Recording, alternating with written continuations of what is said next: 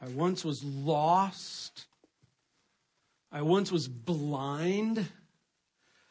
I once was dead. Those are desperate, desperate words. I mean, just in those words, you can feel the agony. You can feel the loneliness. You can feel the guiltiness, the hopelessness. But I am so glad that the songwriter did not stop there.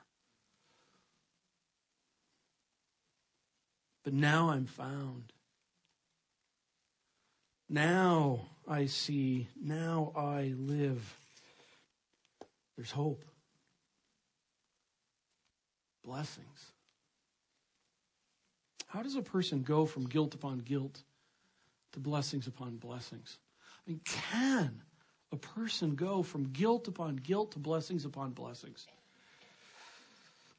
In the early 1500s, there was a monk that sat in a small, simple stone room, agonizing over his spiritual condition. He initially entered the monastery to achieve holiness, but he was not finding it at all. His teachers told him that he could strive to be victorious over sin. So he relentlessly pursued God through fasting, through prayer, seeking to work for that victory. For three years, he sought. He is quoted as saying, I tormented myself to death to procure peace with God for my troubled heart and my agitated conscience. But I was surrounded by horrible darkness and could find peace nowhere. This monk would have related to the first part of the song we have up on the screen I was lost, I was blind, I was dead. Uh, but this gentleman could not at all relate to the latter part. He so agonized over his sin that when he would wake up every morning, he would go and talk to the priest and confess his sin for sleeping well. Because how could a man who is a sinner before a holy God sleep well? In fact, the priest told him, Martin Luther, either find a new sin and commit it, or leave me alone. Luther had given up the opportunity to pursue a lucrative career in law, but he gave it up to pursue peace with God, but he wasn't finding it. In fact, his guilt was kind of like, I don't know, a tape on a baby's finger. He couldn't pull it off. He, he couldn't shake it off. He couldn't peel it off. But my word, he yearned to have the guilt off. How would you have helped him? How would you have counseled him? It's interesting because our world makes a number of attempts to remove guilt. It says, just excuse it. Everybody does it. Hey, you're not perfect. Or they say, blame it. It's really not your fault, it's someone else's fault. Or good works it off. You know, if you do more good works than bad, it outweighs the scale and the good work wins or drown it.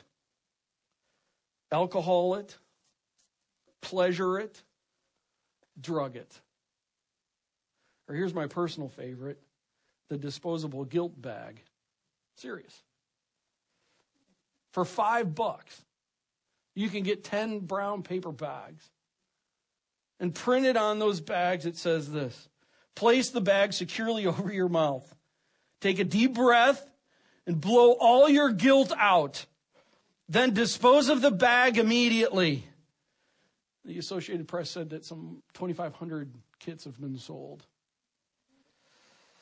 Now, can you see Martin Luther? Gets online, orders his disposable guilt bag. It comes as delivered by the similarly brown suited UPS man.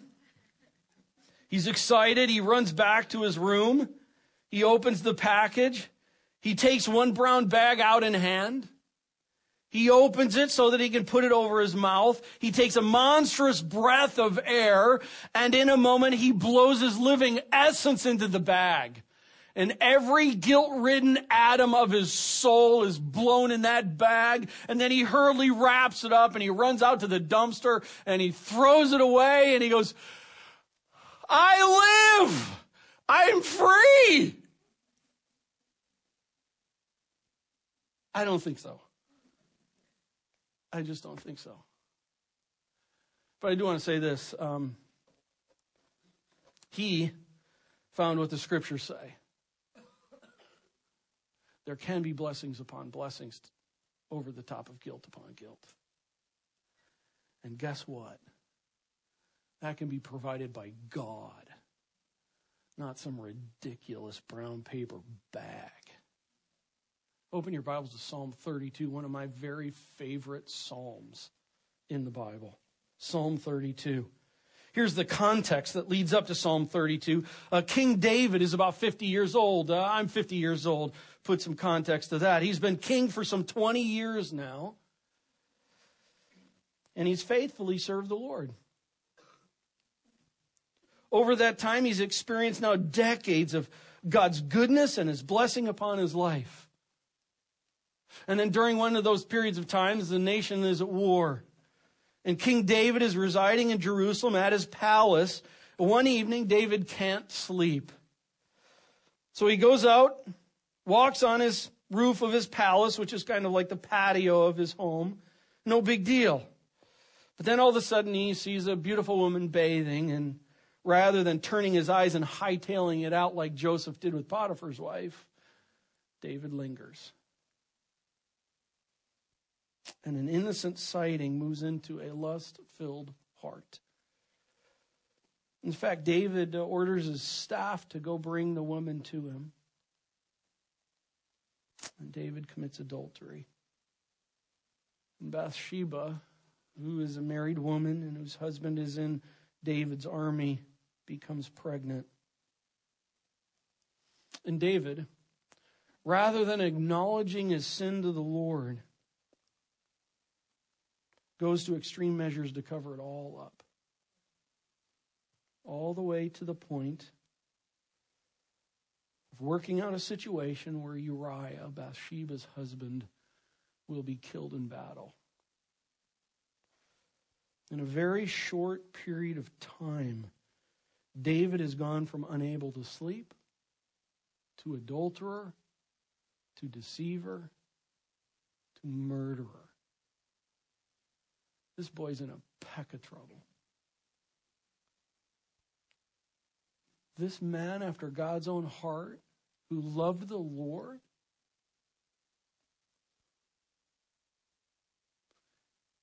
hit the sin wall big time.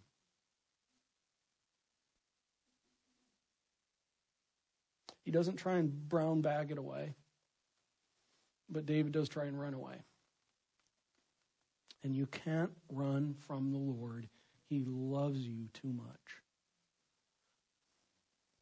Psalm 32. Let's see a big God work. Psalm 32. First four words. A maskil of David. That's written by King David. Uh, he's the human author. And it says it's a maskil. We're actually, I don't know if we're really fully sure we know what that means. Uh, was it a notation for the director or for the musicians? Again, this is a psalm. This is a song. Was it a direction for them or the vocalists? Not quite sure. But the word has the actual meaning of understanding, instruction, uh, to give insight. I think it's kind of a cool way to start out. Hey, friends, we start out with insight from the Lord written through the experience of a man who hit the sin wall big. Let's delve in. Verse 1 Blessed is the one whose transgression is forgiven, whose sin is covered. Blessed is the man against whom the Lord counts no iniquity. and in whose spirit there is no deceit. I mean, what an opening. What an opening. Blessed is the one. I say this. I want that. Don't you? I want that. I want to be blessed. I want to be blessed by God. I don't want to try and balance my guilt out with goodness. I, I don't want to try and excuse it away. I don't want to try and blame it away. I don't want to try and drown it away with booze or drugs or sex or some kind of hobby.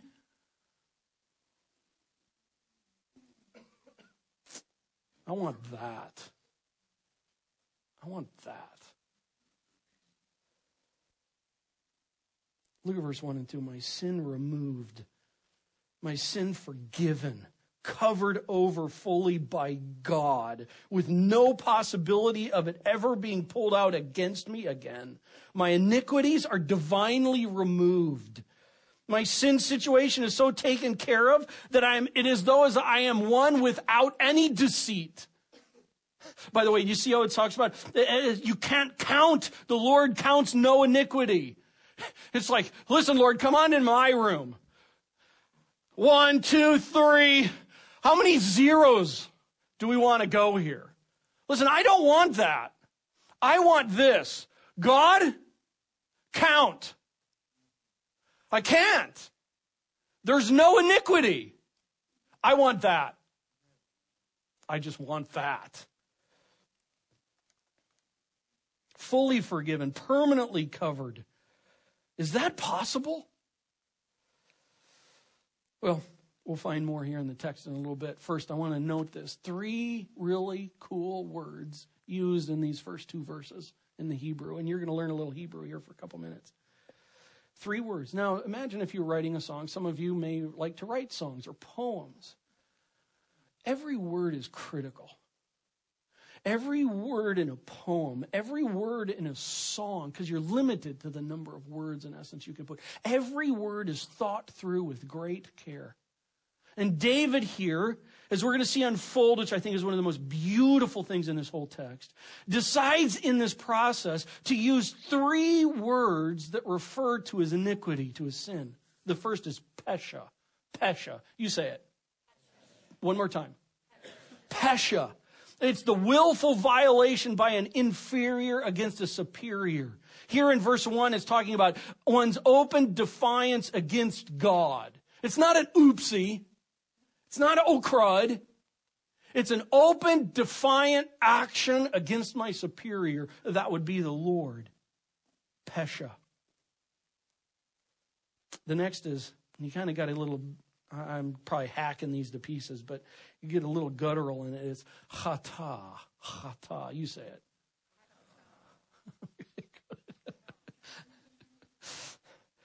chata. Love this word. It carries the broadest range of meaning for sin.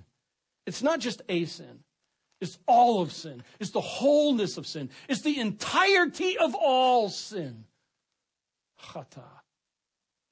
So Pesha is my open defiance before God. Hata is the entirety of my sin. Then the third one is Awan. Awan. You say it. One more time. Awan. It's the religious, ethical parameter of the relationship. And here it's broken. Think about this. David decides in this song to use three words. He's talking about his sin. He's talking about his open defiance against God. God, I sinned against you kind of sin. Not just random. But God, this is against you. Defiance to my superior. And out of this, God, I'm talking about sin. I'm talking about all of my sin, the entirety of my sin, the whole mess pile of it. And God, that sin, the whole mess pile of it that was done in defiance to you, has this aspect of it to where it is breaking our uh, ethical parameters in the relationship. I'm just telling you, he just piles the truth of the reality on the situation. Why three words? Because it adds breadth. and it adds emphasis. It adds weight to the reality of the situation. Sin is serious. And that's what David's talking about. I'm talking about total depravity, not just little oopsies. Total, total depravity is where David is getting at. Guilt upon guilt. If you do not grasp the totality of your sinfulness before God, you will never grasp the totality of his forgiveness and grace for you. Let me say that one more time. If you do not grasp the totality of your sinful condition before God, you will never grasp the totality of his forgiveness and grace made available for you. Hey, we live in a world today where it talks about little sinsies, little oopsies. And guess what? Little sins need a little God. And we don't just like uh, key in on sin issue just to be like, oh, we're so horrible. Like, let's, you know, and that's not what we're talking about. We're talking about understanding before the Lord. The reality of the situation is that we are big time sinners before the Lord. And that requires a big God with big forgiveness, big grace that has to be poured out. Otherwise, I'm hopeless. Oh, this is great stuff. And by the way, question is David writing this before, during, or after? You got a 33% chance to win. Before, during, or after his uh, his adultery, his deceit, and his murdering. After. Now, here's what's interesting. He starts out this song with Blessed is the one, blessed is the man, blessed is the woman. That's an odd place to start when he's writing, because I would think if he's writing now and he's looking back at this, it would be like a bad country song. Wouldn't it? And in fact, of those of you who have a little bit of age on us, you remember the Hee Haw Gang? Uh, some of you have no idea, but they would sit around at the Hee Haw TV show years ago and they would sit around and they'd tell stories about what's going bad in their life and then they would, and I'm not going to sing it, but they would come in and it would be gloom, despair, and agony on me. A deep, dark depression, excessive misery. If it weren't for bad luck, I'd have no luck at all. Gloom, despair, and agony on me.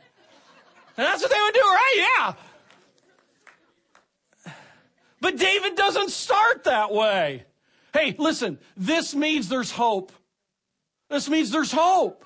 All right, where we're heading, there's hope in this, but I gotta say this, David's gotta take us to a place where we get what was happening before. So how did David get from messed up life to blessed life?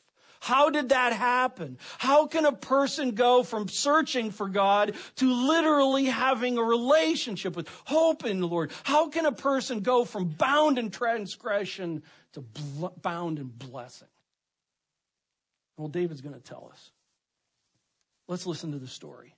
By the way, before we get there in the next coming verses, it's going to get dark. Because the fact of the matter is, David is guilty in sin and he feels the weight guilt upon guilt. That's what he's going to tell us. And the word that sums this up is agonized. Agonized. Let's look at verses three and four. David says, going back in time at the time, for when I kept silent, my bones wasted away through my groaning all day long. For day and night your hand was heavy upon me. My strength was dried up as by the heat of summer agony. And listen, look at the words. Bones wasted away. Oh, my word. Groaning, heavy, dried up. What's the problem? Well, duh, he's sinned big, right? But, but no, wait, look at the text though. It's not just the sin issue. Look, verse three, it's the silence in the sin. David actually acknowledges when he's writing this later on that the problem that's going on was his silence after the sin. Yeah, the sin was a bad deal, but the silence after, look at, when I kept silent, this is what happened as he looks back at it all. And I have to say this, here it is. we are so foolish. We are so like David. I can keep it from God. No, seriously. I can keep it from God. I can manage it. I can hold it and he's okay with it. Right, God? Oh, it just, it just baffles me how foolish we are. And the fact is our pride drives our silence about our sin. And we all know it, don't we? We all know it. I do. Our silence is a pride issue. Hey, when was the last time you had a heart to heart repentance with the Lord? I mean, for real. When was the last time? Length of silence is a measuring stick for one's depth of pride. The longer the silence, the bigger the pride. By the way, the shorter the silence, the bigger the spiritual maturity. Because it's not about a matter of have I sinned, it's am I working through my sinfulness before the Lord in my relationship with Him. Fact is, we're not that different from David. We're not that different from Adam and Eve. Adam and Eve, what do we find from them? They're trying to hide their disobedience from God. We're not any different than Jonah. Jonah ran from God, and God went fishing. And Paul, or uh, before Paul was Paul, he was Saul. And when he was Saul, he was one religious dude. And in his pride, we don't see Saul repenting of his sin before the Lord.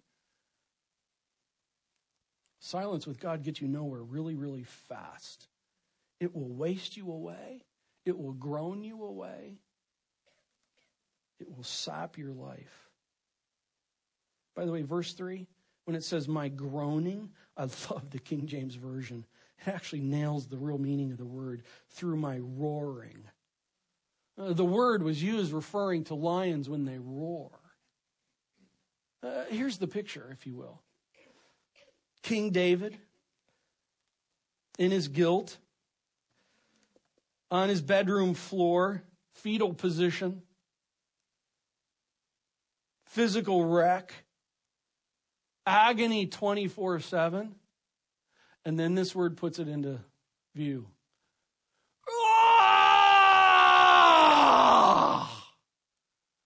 That's agony. That's right. I'm sorry, little baby. But that's the reality, isn't it? I made a baby cry. Agonizing. Man, that could not have been timed better. But here's what's intriguing to me as well. That is David. Roar! And by the way, that was Martin Luther. And by the way, that is the reality of you and I.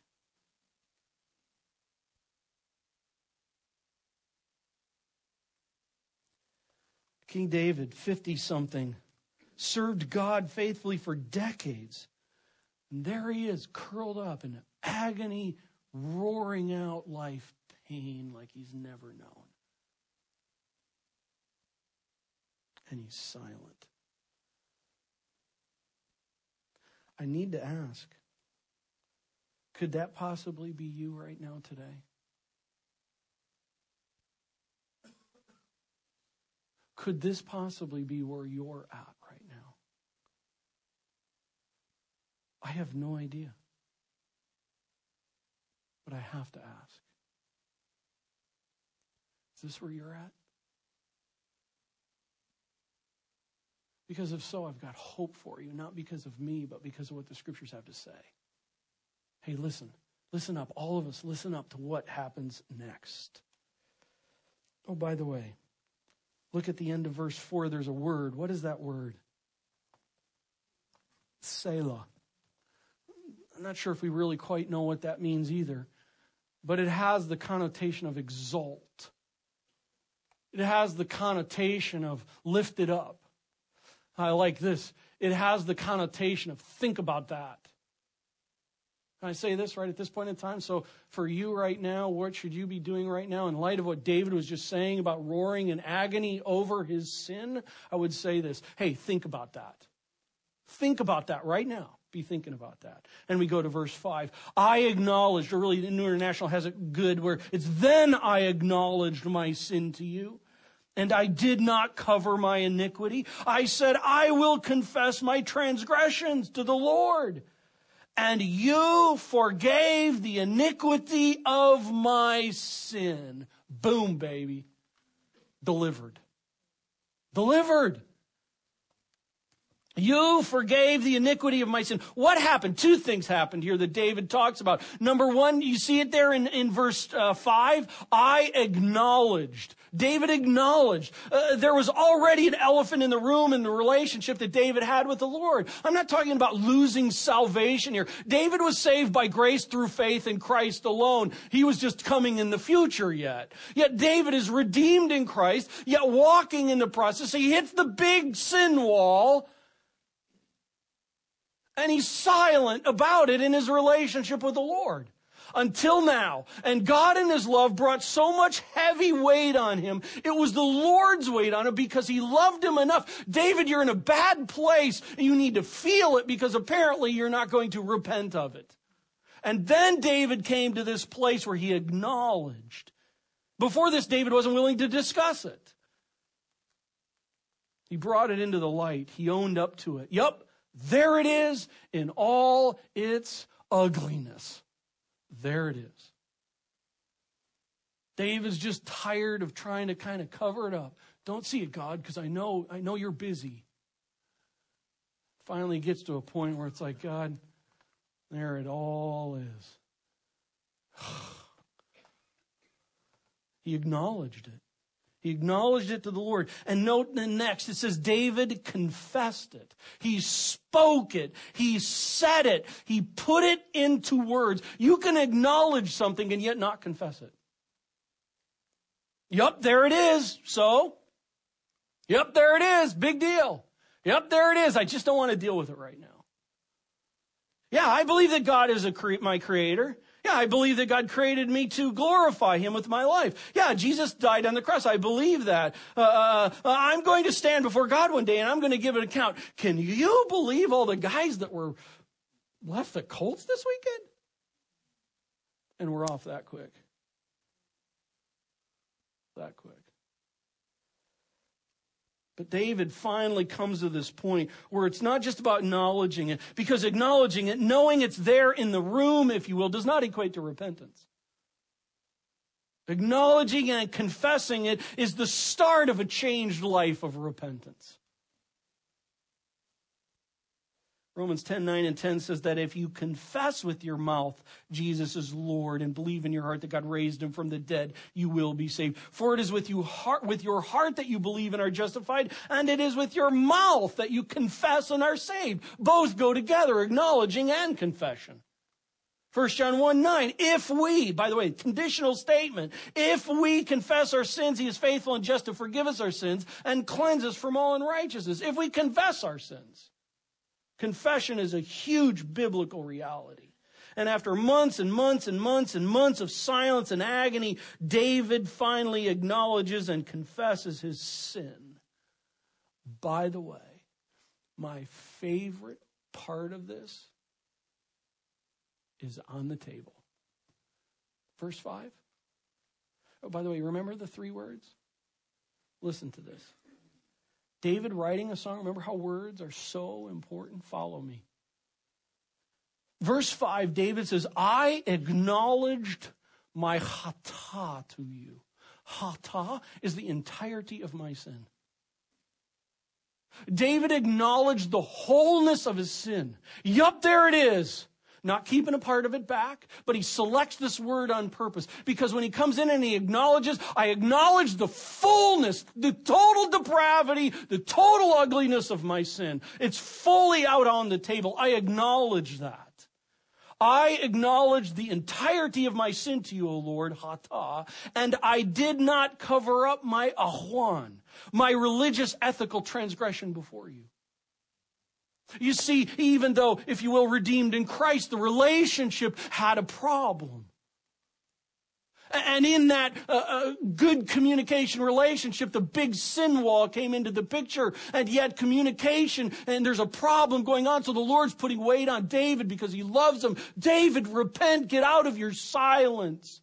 I will forgive you.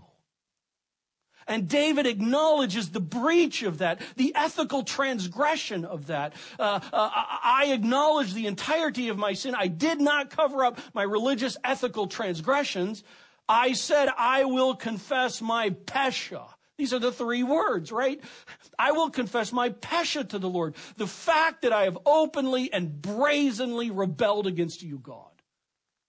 I'm not blaming it on anyone else. I am acknowledging the fact I have peshed against you, God, openly and brazenly. I have done that before you, and I acknowledge it all. Oh, the words are so important here. And here's the beauty.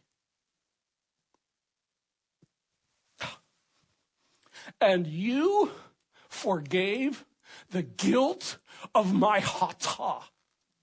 The entirety of it all. From God's perspective, He has forgiven the guilt of all of it. The ethical break, the entirety of the sin, the open brazen rebellion, all of it, all the pesha, all the awan, all the hata, I have hata'd it all. Hey, hey, do you, do you know that the Lord has done that for you if you've repented? And I mean just coming to Him. I am talking about just coming to Him as the Lord. Have you confessed He's the Lord? Not just know that He's out there, but, but, but, but come to the place where you've received Christ as your Savior and then the fruit has shown itself? Listen, know this. If that's the case, God has hatad all the past, all the present, all the future consequences of that sin. All of it's hatad. And by the way, as we're walking in life with the Lord, it comes to places and times where we continue to sin before Him, and we still are to acknowledge that. I'm still His child, but I'm a child with darkness. And when I get out of the silence of my pride and I acknowledge it and I confess it, the Lord hatas it all. So beautiful. No ridiculous brown paper bag forgiveness.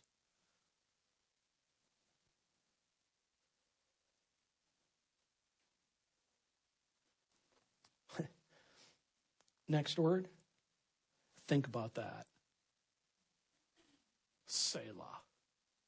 Think about that.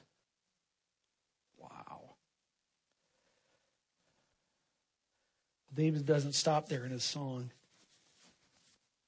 He's got a couple more things to say. He's got some instruction that comes out of all this. We'll kind of just let's run through these here. Verse 6 through 10.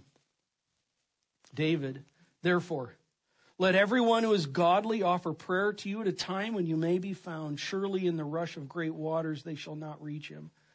You are a hiding place for me. How sweet is that? Because a little bit ago, God was not a place to hide in, God was a place to hide from. Surely in the rush of the waters they shall not reach him. You are a hiding place for me. You preserve me from trouble. This is a man who was living in pain, and now he's in preservation by God. You surround me with the shouts of deliverance. Think about that. Verse 8. I will instruct you, the Lord is now speaking, and teach you in the way you should go. I will counsel you with my eye upon you. Isn't that cool? The Lord who is putting the weight on now wants to teach and now wants to counsel. That's relationship. Be not like a horse or a mule without understanding, which must be curbed with a bit and bridle, or it will not stay near you. Bit and bridle. Back in the day, the bit was like today, the thing you put in the mouth of the horse, and that's what leads the horse. Uh, uh, the bridle in the day was more something more like a muzzle that would keep the horse from biting. Here's the picture. Don't be like the wild horse or the mule that's doing this to God. However, a horse does that. Don't be like that. Remember, our daughter had a horse for a while. If you've been around animals, you know animals. At times, it's like, seriously, I'm trying to help you. I'm trying to come alongside you and get you to a better place, something that's for your good. Stop doing this. Don't be like that. Don't be like that. And that's what David was being. But not anymore. Now David looks back at his own life and he goes, Oh my word, I was like a horse. I was like a mule fighting against God himself. How foolish was that? Don't do that.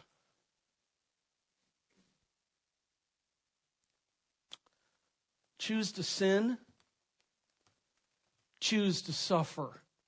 Sin brings suffering with it.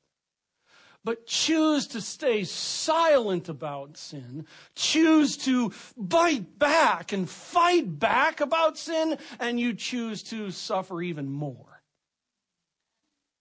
Because actually, God loves you.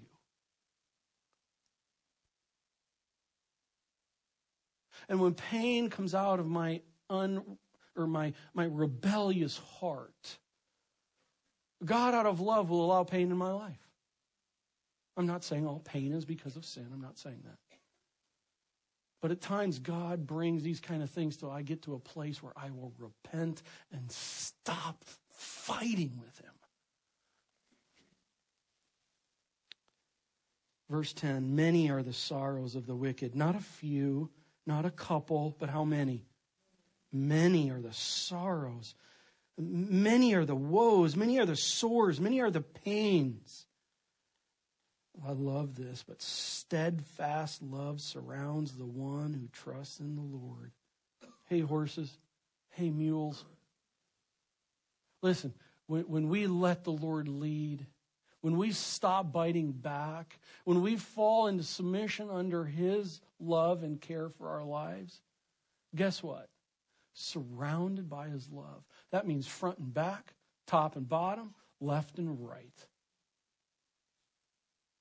This is a guy who is in 24 7 agony and pain. And now he's talking about having the full surrounding work of the Lord blessing his life. I want that. I want that. Blessed, agonized, delivered, instructed, and finally, rejoice. Why rejoice? Because he's gone from guilt upon guilt to blessings upon blessings. Look at this, verse 11. Be glad in the Lord and rejoice. Rejoice, be glad. It's this idea of this deep inner joy for what is known to have taken place. Uh, rejoice. It's the expression of that.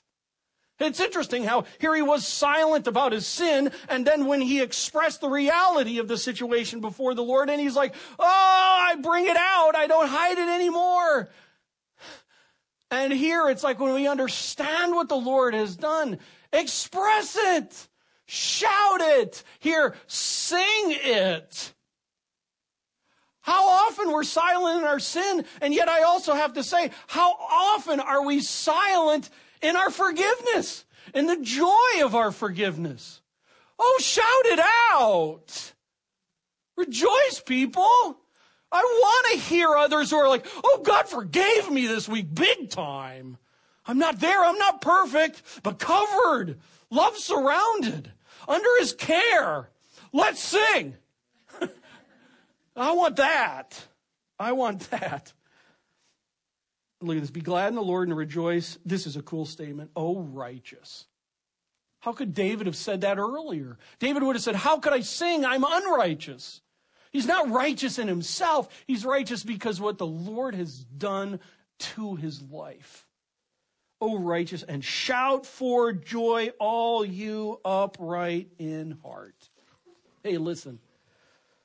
For many of you, I trust that right now you are current with the Lord. You're in a good place with the Lord. And I would just call and ask you to shout out with joy. And out of this text, I want to also, if there are some in here today where sin's got a hold on you and you've been silent about it, it's time to stop fighting and fussing because I know this from what David says. You will not win. And the Lord calls us to submit to Him, acknowledge it, just to get out of the pride and acknowledge it and confess it and begin the repentance process. And maybe today, that's what you need to be doing.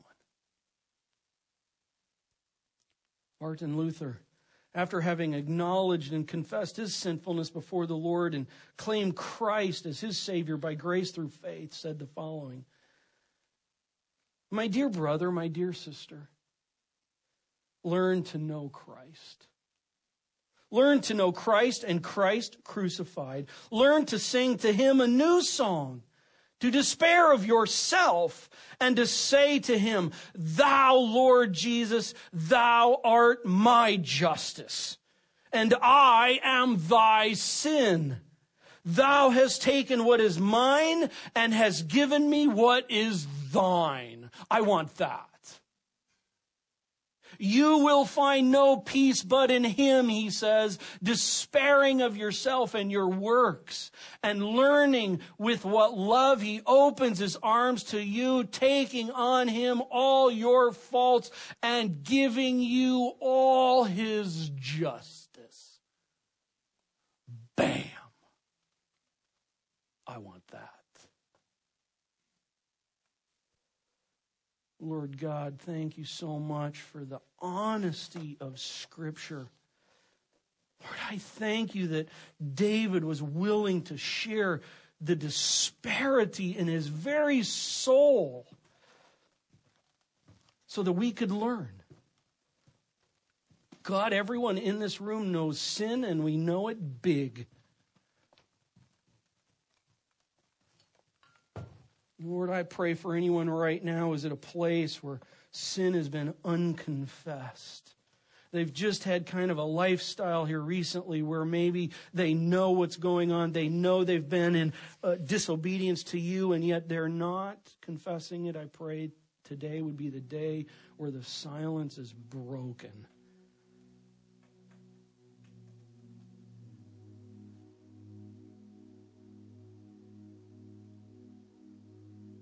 There can be no iniquity. There can be no deceit. There can be blessing upon blessing.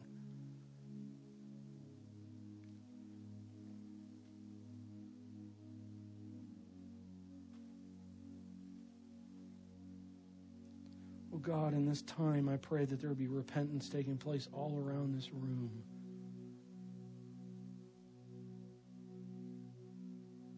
And Lord, I would pray all around this room there would be shouts of joy that here in just a second will be sung as such. Wow, you're amazing.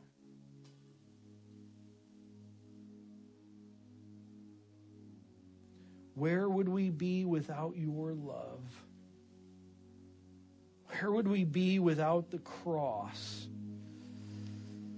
Oh, your love is stunning. In the glorious, magnificent, forgiving name of Christ, we pray.